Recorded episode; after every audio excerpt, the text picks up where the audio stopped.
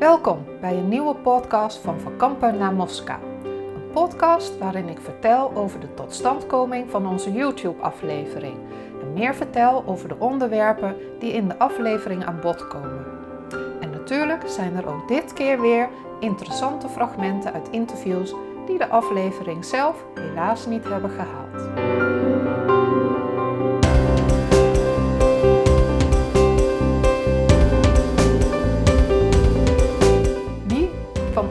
Bergentheim reist, kan niet om landgoed Eerde heen.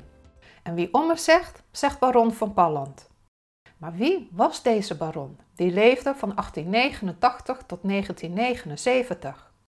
In de verhalen tot dusver wordt vooral gesproken over hoe hij zijn landgoed grotendeels heeft verkocht aan natuurorganisaties en dat hij heel actief was bij de scouting. En daarom heeft gezorgd dat er in de omgeving van Omme verschillende kampeerplaatsen zijn voor scoutinggroepen uit heel Nederland. Maar ik was nieuwsgierig naar de persoon Baron van Palland. En om hem als persoon beter te leren kennen, heb ik het boek Landgoed als leerschool van Joke Draaier gelezen. Zij heeft zijn leven in kaart gebracht aan de hand van interviews met zijn twee dochters, door het doen van archiefonderzoek en verhalen op te halen bij mensen die hem nog hebben gekend. Wie was hij en hoe keek hij naar het leven? En dankzij haar boek leerde ik dat Philip Dirk was geboren als kind van zeer rijke ouders. Zijn ouders bezaten het landgoed waarop nu pretpark Duinruil is gevestigd. Als jonge man hoefde hij dus absoluut niet te werken. Hij kon doen en laten wat hij wilde, kreeg privéles thuis en de opdracht om veel tijd in de natuur door te brengen, want hij was fysiek een beetje zwak of een beetje ziekelijk. Hij werd door zijn ouders dus totaal niet voorbereid op het runnen van een landgoed, zoals die van hunzelf. Dus toen hij landgoed Eerde en landgoed Het Laar erfde van zijn neef in 1913, was hij daar absoluut niet op voorbereid. Ik vond het heel interessant om in haar boek te lezen over de ontwikkeling die Philip Dirk van Palland heeft doorgemaakt. Hoe hij van een onervaren en iets wat naïeve landgoedeigenaar veranderde in iemand voor wie ja, de natuur op één stond en die streefde naar een vreedzame en eerlijke samenleving. Philip Dirk, zijn levensvisie, werd in belangrijke mate bepaald door de leer van de Indiase Krishnamurti. Landgoed werden daarom sterkampen georganiseerd. En in 1929 kwamen zo'n 2000 mensen uit de hele wereld naar Omma om naar deze spirituele leider te luisteren. En alhoewel het verhaal van Krishnamurti en zijn relatie met Omme heel interessant is, vond ik eigenlijk wat er gebeurde op deze plek na de Tweede Wereldoorlog nog veel interessanter. Want wat er daarna gebeurde in de Tweede Wereldoorlog is ook de reden waarom Krishnamurti uiteindelijk nooit meer is teruggekeerd naar landgoed Eerde. Want op de plek waar de sterkampen werden gehouden en waar vooral vrede en broederschap werd gepredikt, kwam namelijk een concentratiekamp. En de verhalen over kamp Erika, waar Nederlanders de kampleiding eh, in handen hadden, waren verschrikkelijk. Tijdens onze opnames werd er ook een nieuw boek over kamp Erika gepubliceerd en de gruwelijkheden die daar hebben plaatsgevonden. Schrijfster Hester den Boer geeft in haar persbericht aan dat het kamp was verzwegen en weggemoffeld, want het werd nooit genoemd tijdens haar masteropleiding Holocaust en genocidestudies. Ik irriteerde mij een beetje aan die opmerking. Want het verhaal over kamp Erika is eigenlijk bij iedereen in de omgeving van Omme bekend. Er zijn ook al diverse boeken geschreven over het kamp. Of de verhalen zijn verwerkt in andere boeken die gaan over de Tweede Wereldoorlog in deze regio. Maar ja, blijkbaar was het verhaal niet doorgedrongen tot haar opleiding en misschien heeft dat wel mee te maken gehad omdat in het kamp, kamp Erika, geen of nauwelijks Joden verbleven. De ellende die plaatsvond op het voormalige terrein van de sterkampen eindigde niet na de Tweede Wereldoorlog. Want gelijk erna werd het voormalige kamp Erika, toen nog gespeld met een K, veranderd in een kamp Erika gespeld met een C. En daar werden de NSB'ers en collaborateurs vastgehouden. Zo'n 2000 mensen verbleven daar toen. En laat ik zeggen dat de behandeling van deze gevangenen zeker niet zachtzinnig was. En de hygiënische omstandigheden waren uiteindelijk zo slecht dat er een tyfusepidemie uitbrak, waardoor heel veel mensen overleden. Maar misschien is mijn grootste verbazing over deze plek tussen Omme en Bergentheim wel dat Kamp Erika nu een groot vakantiepark is. Eigenlijk is het opgegaan in het vakantiepark, wat nou ja, enorm veel groter is dan uh, Kamp Erika zelf. En dat voelt best wel raar. Het voelt ook niet zo heel goed dat op een plek waar zoveel geweld heeft plaatsgevonden, nu mensen vakantie vieren. En dat is denk ik ook de reden dat de monumenten die gaan over deze gebeurtenissen en die ik laat zien in de aflevering niet op de plaats zelf staan waar Kamp Erika heeft gestaan, maar daarbuiten. Als we het hebben over kampen, wil ik nog even vertellen dat tijdens de voorbereiding van deze aflevering ik weer even in gesprek kwam met Julia Scholten. Haar had ik geïnterviewd over kamp Laarbrug in een vorige aflevering. Die ging van Dalsen naar Omme. Haar vader had in Indonesië in het Nederlands leger gediend en was met zijn gezin na de onafhankelijkheid van Indonesië naar Nederland gevlucht. In die aflevering interviewde ik ook Moni. Moni die had op kamp Eerde gewoond. En kamp Eerde ligt nu ook op de route van Ommen naar Bergentheim. Ik zou er langskomen. Maar ik was ter voorbereiding op de afleveringen nog een beetje in twijfel of ik het kamp wel of niet zou gaan benoemen of daar aandacht aan zou besteden. Want waarom zou ik er nu niet bij stilstaan? Alleen maar omdat ik het al in een eerdere aflevering heb genoemd? Nou ja, dat vond ik een beetje raar. Want ja, niet iedereen ziet al onze afleveringen. Dus daarom zijn we er toch uh, bij stil gaan staan. En toen ik eenmaal op de plaats kwam waar kamp eerder had gestaan, ontdekte ik dat ook op dit terrein heel veel verschillende soorten kampen waren geweest. Een werkverschaffingskamp voor werkloze jongeren voor de oorlog, een Hitlerjugendkamp tijdens de oorlog en vervolgens kamp eerder voor de ex-KNIL-militairen na de oorlog. En nu? Nu is er niets meer. Geen barak of deel van een barak. Geen tastbare bewijzen dat daar ooit mensen hebben gewoond. Behalve een monument.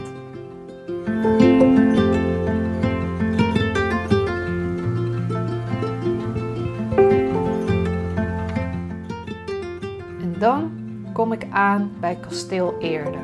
Vroeger het huis van de familie van Palland.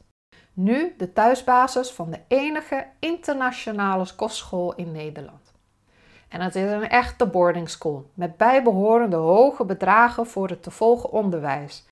Eventueel in combinatie met een verblijf op een kamer in een van wat vroeger de paardenstallen waren. Gelijk vanaf het begin had ik zoiets van: oh, ik zou daar heel graag willen filmen en vooral die jongeren willen interviewen. Want eigenlijk kon ik me niet zo heel goed voorstellen dat zij het leuk zouden vinden om daar midden in de bossen te wonen. Maar ja, dat heeft waarschijnlijk ook mee te maken dat ik zelf als tiener heel graag uit de regio weg wilde, omdat ik het er allemaal maar saai vond. Dus ik was ook heel erg benieuwd naar deze jongeren, vooral ook omdat ik een aantal jaren geleden een krantenartikel had gelezen over een studenten die een veiling organiseren voor een goed doel. En dat vond ik leuk, want ja, zo vaak lees je dat niet. Maar ja, zou ik toegang kunnen krijgen tot deze eliteschool? Zouden we er mogen filmen? Ik ben heel erg van het wie niet vraagt, die geen antwoord krijgt. Dus ik stuurde een mail uit naar de school met de uitleg wat we doen en met onze wens om een sfeerbeeld van de school te maken. En gelukkig, ze wilden met veel plezier meewerken en gaven ons de kans om een hele ochtend daar rond te lopen, de jongeren te interviewen en een medewerker die verantwoordelijk is voor het onderwijs daar. En die leerlingen zelf, hoi, dat zijn echte tieners met bijbehorende sterke mening, maar ook met geweldige talenten in ontwikkeling. Het was echt een plezier om daar op het terrein rond te lopen. En ik kan me voorstellen dat heel veel ja, studenten die daar studeren zich thuis voelen.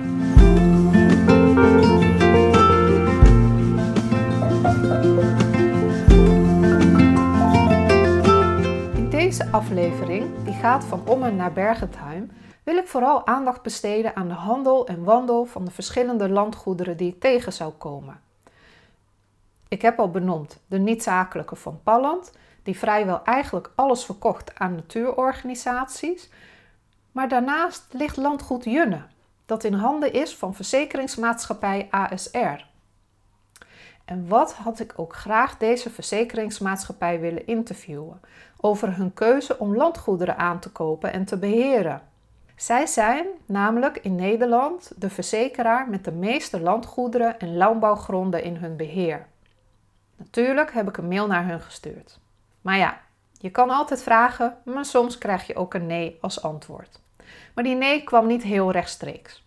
Het hoofdkantoor gaf aan dat ja, ze niet echt toestemming konden geven om hierover te praten, maar het, het, leek hun wel heel erg leuk als we iets zouden doen met hun inzet op het gebied van ecologie en de terugkomst en de terugkeer van bepaalde dieren en hun inzet voor landschapsherstel. Maar ja, dat was niet waar ik behoefte aan had. Ik was vooral heel benieuwd naar ja, hoe zij als verzekeringsmaatschappij kijken naar landgoederen en waarom ze die aankomen. Dus ja, ik wilde meer weten over dat handelsaspect. Als verzekeringsmaatschappij ga je natuurlijk geen geld steken in iets dat geen rendement oplevert. Dus in plaats van over de natuur te praten met iemand van RSR, maakte ik een internationale connectie zichtbaar op landgoed Junne. Dat zijn namelijk de Neder-Saxische halboerderijen. De langwerpige boerderijen met een dak tot bijna aan de grond. Die vind je niet alleen hier, maar ook in Noord-Duitsland en zelfs in het zuiden van Denemarken. Ik vermoed dat de reden daarvoor is dat de eerste boeren die hier in deze regio terechtkwamen waarschijnlijk afkomstig waren uit Duitsland. En dat zij met hun komst ook natuurlijk hun eigen bouwstijl meenamen. De boerderijen van Junne zijn mooi. Eerlijk is eerlijk, de boerderijen van Beersen zijn misschien toch weer net iets mooier. En dan kom ik bij de derde landgoed die we passeren op onze reis naar Bergentheim. Landgoed Beersen. Landgoed Beersen is in het bezit van Landschap Overijssel. Deze organisatie ben ik al eerder tegengekomen bij onze aflevering van Zwolle naar Dalsen. Toen bezocht ik namelijk landgoed De Horte, die ook onder hun beheer valt. En Landgoed Overijssel, ontdekte ik toen al, is geen gewone natuurorganisatie. Het is een organisatie opgezet door de lokale textielbaronnen uit de regio. Die zagen namelijk aan het begin van de 20e eeuw het Overijsselse landschap heel snel veranderen. De landbouw breidde uit en er kwamen meer en meer bewoners. En uit angst dat het typische Overijsselse landschap zou verdwijnen, hebben zij toen oude, woeste gronden en landgoederen aangekocht. En soms ook gekregen. Maar landschap Overijssel is niet verantwoordelijk voor het feit dat zo'n beetje zeven boerderijen in Beersen rijksmonument zijn geworden. Die boerderijen in Beersen zelf staan namelijk gewoon op privégrond. Het was de gemeente Hardenberg destijds die ervoor zorgde dat deze boerderijen rijksmonument werden. En de boeren die woonden in deze boerderijen waren daar niet blij mee. Er is best wel veel protest ook geweest vanuit hun. En toen heeft de lokale landheer, die toen op Huizen Beersen woonde, bemiddeld tussen hen en de gemeente. En dat het onderwerp over ja, het, het verwoorden tot een rijksmonument gevoelig ligt, nog steeds, merken we als we opnames gaan maken. We wilden vanaf de straat verschillende boerderijen filmen, als voorbeeld van de bijzondere Sallandse architectuur daar. En één meneer kwam al heel snel naar ons toe en verbood ons om beelden van zijn huis te maken. We gingen met hem in gesprek, zonder camera. En hij vertelde hoe gezinnen die hier al eeuwen wonen, nu hun boerderijen moeten verkopen omdat ze geen geld hebben om deze gebouwen te onderhouden. En dat er ook nu steeds meer toeristen komen die foto's maken van zijn huis, waardoor hij zijn privacy verliest. Nee, hij was helemaal niet blij met het toenemende toerisme en de beperkende voorwaarden die horen bij een rijksmonumentstatus. En het deed hem dan ook best wel pijn dat er nu vooral mensen van buiten komen wonen. Zijn dorp, zijn gemeenschap zoals hij die kende, die is er niet meer.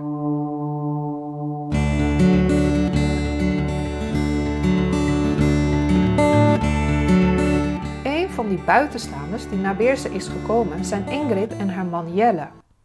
Zij hebben een van die rijksmonumentale boerderijen gekocht van een lokale bewoner.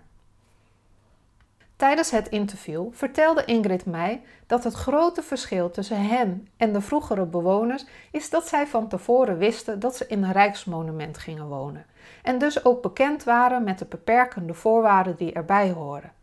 En ook weten dat het onderhoud van een dergelijke boerderij heel veel geld komt. De status van rijksmonument is hen niet overkomen. Maar toch moeten ook zij heel goed nadenken over wat het betekent om zo'n ja, rijksmonument, om zo'n boerderij te gaan verbouwen en weer up-to-date te brengen tot deze tijd. En zij hadden daar een hele interessante insteek voor. In het kader van uh, volhoudbaarheid, zoals wij dat noemen. Ja. ja. Uh, is een Zuid-Afrikaans woordje. Ja. Uh, dat hebben we tijdens de bouw inderdaad geleerd van onze aannemer. Die zegt van je moet eigenlijk volhoudbaar bouwen. Mm -hmm. Dus van, ja, wat is dan volhoudbaar? Nou, zegt hij, ehm, je moet het zelf kunnen volhouden. Dat is één. Um, de natuur moet het kunnen volhouden, dat jij bezig bent met de bouw. Dat betekent dat je eigenlijk wel zoveel mogelijk ecologisch bezig wil zijn. Zoveel mogelijk circulair bezig wil zijn. En zoveel mogelijk natuurlijke producten wilt gebruiken. Want dat is volhoudbaar voor de, voor de, voor de wereld. Mm -hmm. Dat hebben we hier ook gedaan. We hebben geïsoleerd met vlas. Uh, dat zijn uh, pakketten, uh, gewoon losse pakketten vlas. Net als dat je glaswol hebt of houtwol. Mm -hmm. Is dit dan een restproduct van een vlasbloemetje? Ja. Het is een restproduct, want het bloemetje geeft een zaadje en van het zaadje wordt lijnolie gemaakt. En dat zit hier in de verf. In de verf. Ja. Dus dit is ook allemaal duurzaam materiaal. Ja. Dus jullie en gebruiken niet meer het woord duurzaam? Nee.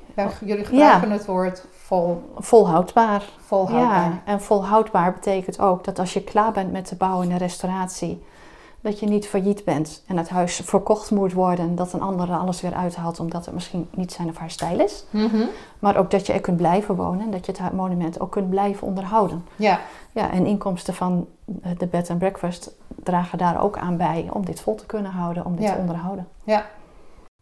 In een voorgesprek vertelde Ingrid mij ook hoe ze zich had geprobeerd te verdiepen in de lokale cultuur en gebruiken, waaronder natuurlijk het fenomeen van noberschap. Maar ze vond het lastig en blijft het lastig vinden. Want voor een buitenstaander zijn die regels allemaal niet zo heel erg helder.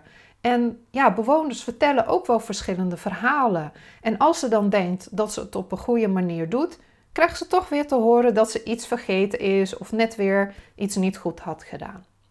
Toen zij dat onderwerp van noberschap te sprake bracht, kon ik toch niet even denken van ja, dat is wel interessant. En wie veel over het Noorberschap kan vertellen, uit eigen ervaring, is Gerry Reinders. Haar interviewde ik over de marke Bergentheim. Geen landgoed, maar wel een heel interessant organisatorisch systeem. En tijdens mijn interview met haar zijn we even off-topic gegaan. We spraken niet meer over de marke, maar over Noorberschap, ofwel burenplicht. Ja, het ook naberplichten. Hè? Mm -hmm. En uh, wanneer iemand overlijdt, ja, dan is dat natuurlijk heel droevig. Dan hielp me met kaarten schrijven. En uh, je hielp met koffie schenken. En je nam je eigen bestek en alles mee. Want ik herinner me als kind nog dat we touwtjes om vorken en messen moesten doen. Want sommige buren hadden hetzelfde bestek. Ja. En uh, ja, dat was wel heel mooi. Ja. Maar het is allemaal verdwenen. Ja. Het is allemaal verdwenen. Of in een andere vorm. Ja, het is en, niet meer nodig. Nee, en toen werd ook begraven. Mijn opa is vanuit de boerderij begraven.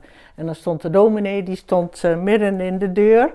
En dan zaten de naaste familie in de kamer. En de buren die zorgden voor uh, ja, de koffie en de thee en alles wat daarbij kwam kijken. En Ja. brood, want vaak kwamen ze van overver. Hè? Ja. En heel veel mensen zaten dus op de deel. Er waren grote tafels neergezet en stoelen. Ja. En eh, ja, dat deden de buren. En ik weet nog toen eh, mijn moeder overleed, en mijn moeder gaf altijd kennen, was 90, die wilde ook heel graag vanuit de boerderij begraven worden. Dus nou, dat kon. Dus toen hebben wij met de buren op de deel, dus ook eh, eh, de naaste buren gehad, eh, eh, dat was kistleggen noemden ze dat. Ja. En eh, ja, dan werd er even stilgestaan bij het overlijden. En dan werd ook meegedeeld wanneer de begrafenis was. En nou, wat er dan van buren verwacht werd. En dat werd door de naaste buren, die, wonen, die regelden dat. Ja. Ja. Die gingen naar de andere buren en toen hadden we iemand vergeten. Want toen zei buurjongen, volgens mij die en die vergeten. Ja, ja, ja. Ja, want eh, ja, niet iedereen was buur van je. Nee. Of was je naaber. Nee. Dus, eh, Nee, ja. ja, dat is in- ingewikkeld. nog ja, dat was hè? soms best ingewikkeld hoor. Niet iedereen was eh, je buur. Nee. Nee.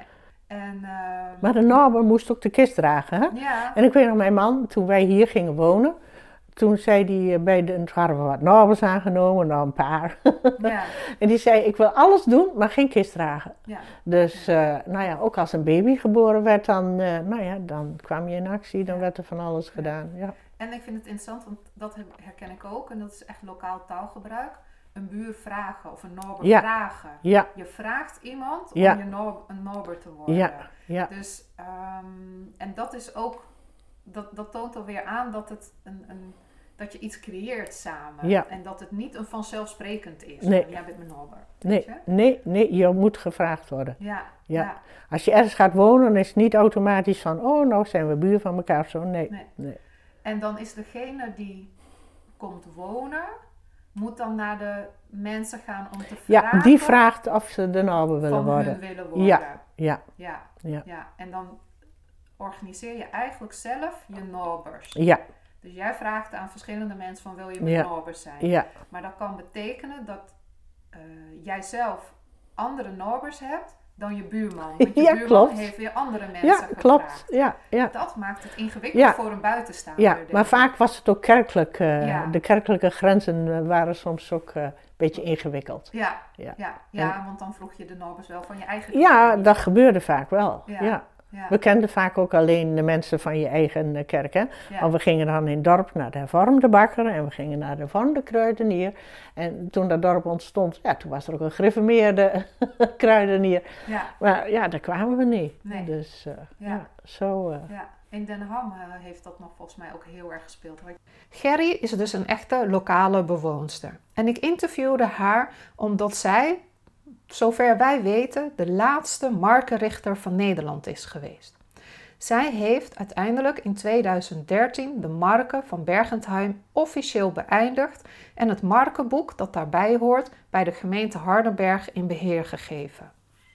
Ik weet niet of het aan mij ligt, maar ik had eigenlijk nog nooit van een marke gehoord. Ik weet dat het gebied waar mijn opa zijn boerderij had vroeger ook een marke is geweest. Maar ja, ik kon daar geen heldere informatie over vinden. Vooral niet over ja, hoe zo'n marke nou werd beheerd en dergelijke en wie dat waren. Van Gerry en ook door nog wat research online leerde ik dat een marke een soort vereniging van boeren, seculantheren is, die samen de gezamenlijke gronden beheren. Meestal waren dat heide- en veengronden waarop ze hun vee lieten grazen. Maar het werd ook gebruikt voor jacht, voor houtverzameling en nog veel meer. Met de gelden die de mensen daarvoor betaalden, konden ze bijvoorbeeld ook een herder inhuren. Ik vind het markensysteem een heel interessante organisatievorm. Vanwege juist die gezamenlijke gronden die door de omliggende boerderijen werden beheerd, hadden de boeren een hele sterke gevoel van eigenaarschap over hun nabije omgeving. Dat vond uiteindelijk koning Willem II, die regeerde van 1840 tot 1848, niet leuk. Hij wilde zelf meer grip krijgen op de gronden van zijn koninkrijk. Daarom zorgde hij ervoor dat toen de meeste marken werden opgeheven en de gronden werden verdeeld en verkocht aan de leden van de marken. Maar de boeren van Bergentheim besloten om gewoon door te gaan. Alhoewel ook zij steeds vaker gronden begonnen te verkopen. Aan hunzelf, maar ook aan anderen. Zoals bijvoorbeeld Van Rooyen. Aan hen verkochten zij grote stukken veengrond.